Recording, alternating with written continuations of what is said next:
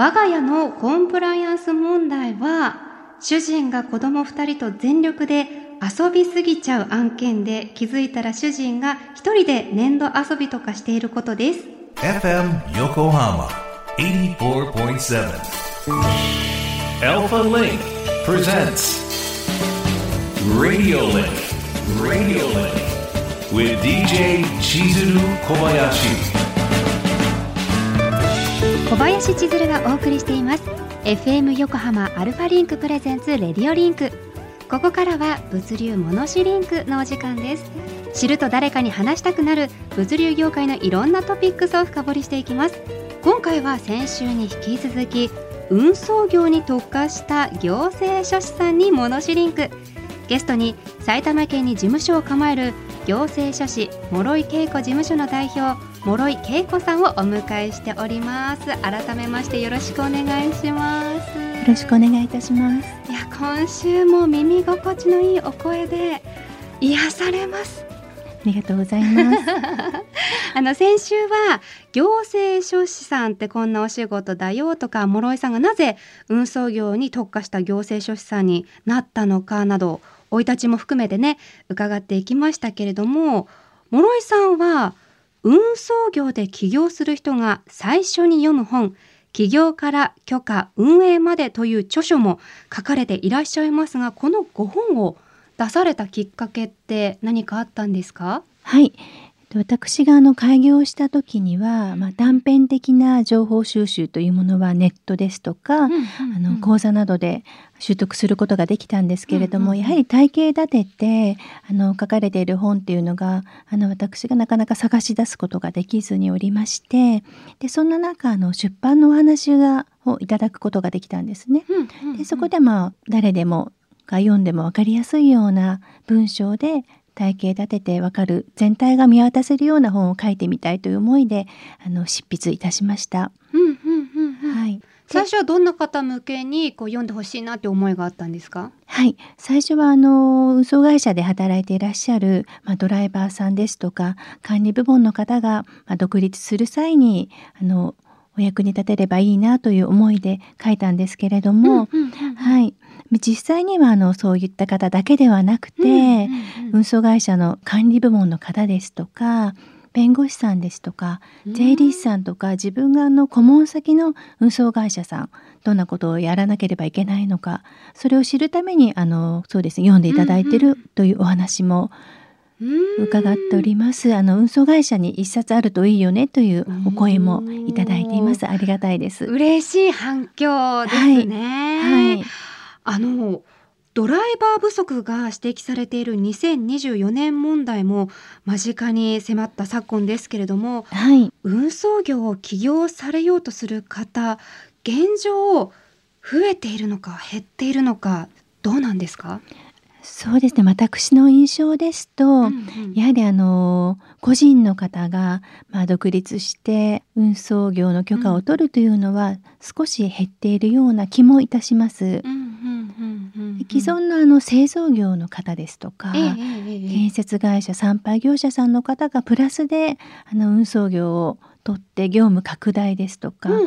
業務の拡充を図るという位置づけで運送業の許可を取るという方は増えているような気がいたします。なるほどね。あくまでも私の印象ではございます。そんな中、運送業を起業する際に最低限必要なことを抑えておくべき注意点などありますか？そうですね。あの運送業はなかなかあの厳しい条件厳しい要件というのがあるんですけれども、大きく分けて5つの要件というのがございます。5つ？はい。まずあの営業所まあ、車庫といって駐車場なんですけれども、それを確保する際に、あのどこでもいいわけではないんですね。そうなんですね。はい、あの用途地域、まあ、市街化調整区域とかそういったものも確認しなければいけませんし、はい、あとはあの農地法にも抵触しないように、あとは車両制限令などもございますので、まあ、全てクリアした場所でないと営業所も車庫も置いてはいけないことになっているんですね。はい。で2つ目の要件というのが、はい、まあ、車両が5台以上ないといけない。あそうなんだ1台だと昔のトラック野郎みたいな感じで1台では始められない。まあ、霊柩とかはまだまた別にはなるんですけれども、えー、普通の一般的なものですと5台以上必要になってくるう。んあと3つ目が資格者ですね。各事業所に運行管理者整備管理者という資格を持った方をあの配置しなければいけないことになっています。まあ運行管理者は国家資格なんですけれども、はい、そういった方を配置しなければいけない。で4つ目があの資金面ですね。資金面。当面の人件費ですとか、あとはあのお家賃ですね。そういったものですとか車両にかかるあの保険とか税金とかそういったものを一番最初に試算を出さないといけないんですね。なるほどなるほど。まあそれがまあちょっとこう数千万とかなったりするんですけれどうんも大きい。それを許可を申請する時から許可が下りるまで、まあ、数ヶ月プールしておかないといけないというね。資金面の要件がございます。で最後の5つ目としましては、役員の方が役員の法令試験という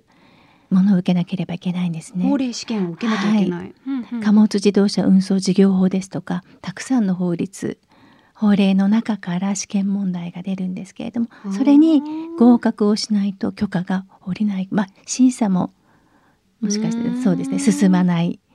許可は下りないことになっています。その5つの要件がございます。なるほどね。それはい。を抑えていかなきゃいけないっていうところなんですけれども、はい先週と重なる部分があるかもしれませんがその起業の際諸井さんは具体的にはい。どんなサポートをしてくださるんですか、あそうですね。あの一番難しいのがやはり営業所と車庫の要件だと思うんですけれども、うんうん。あの物件の調査などもいたします、まあ、あらかじめ相談していただかないと、まあ、よくある事例で、まあ、ここの事務所を借りちゃったここの駐車場の契約をしてしまったでも後から調べたらそこはダメだった該当しないところだったっていうことも結構皆さん。あら。そうなるとやっぱり時間もお金もね。お金もかかってしまいますので、うんそうなんですね。なので事前に行政書士に相談していただければ物件の調査もしますので、うんうんうん。そういったこう必要ではないお金は使わなくてもいい。うんうんうんはいいらない労力を省けるっていうところに行政書士さんに頼むメリットが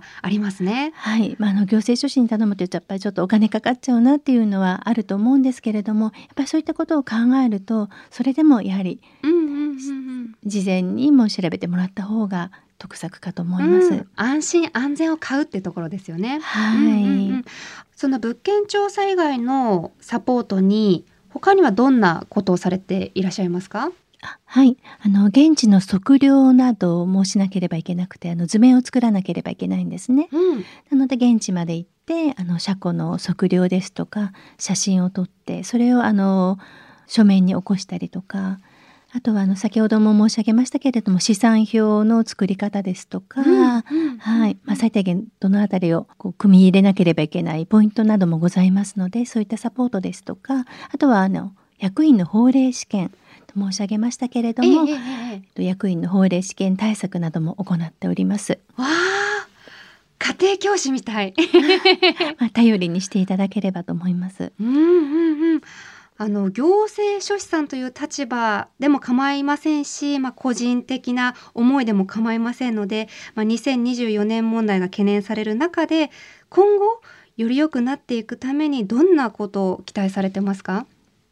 はい、あのまず運賃の値上げ面などで、まあ、荷主さんの協力が必要になってくるかと思います。でまたあの待機時間ですとかあと空車状況がまあ少しでもなるべくまあ減るような仕組み作り体制作りというものが重要になってくるかと思います。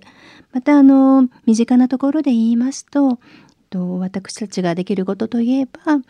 あの再配達を防ぐそういったあの小さなことから始めるということがあの重要になってくるのではないかと、まあ、個人的に思っております。あのそんな運送業に特化した行政書士さんとして働く諸井さんですけれども今後の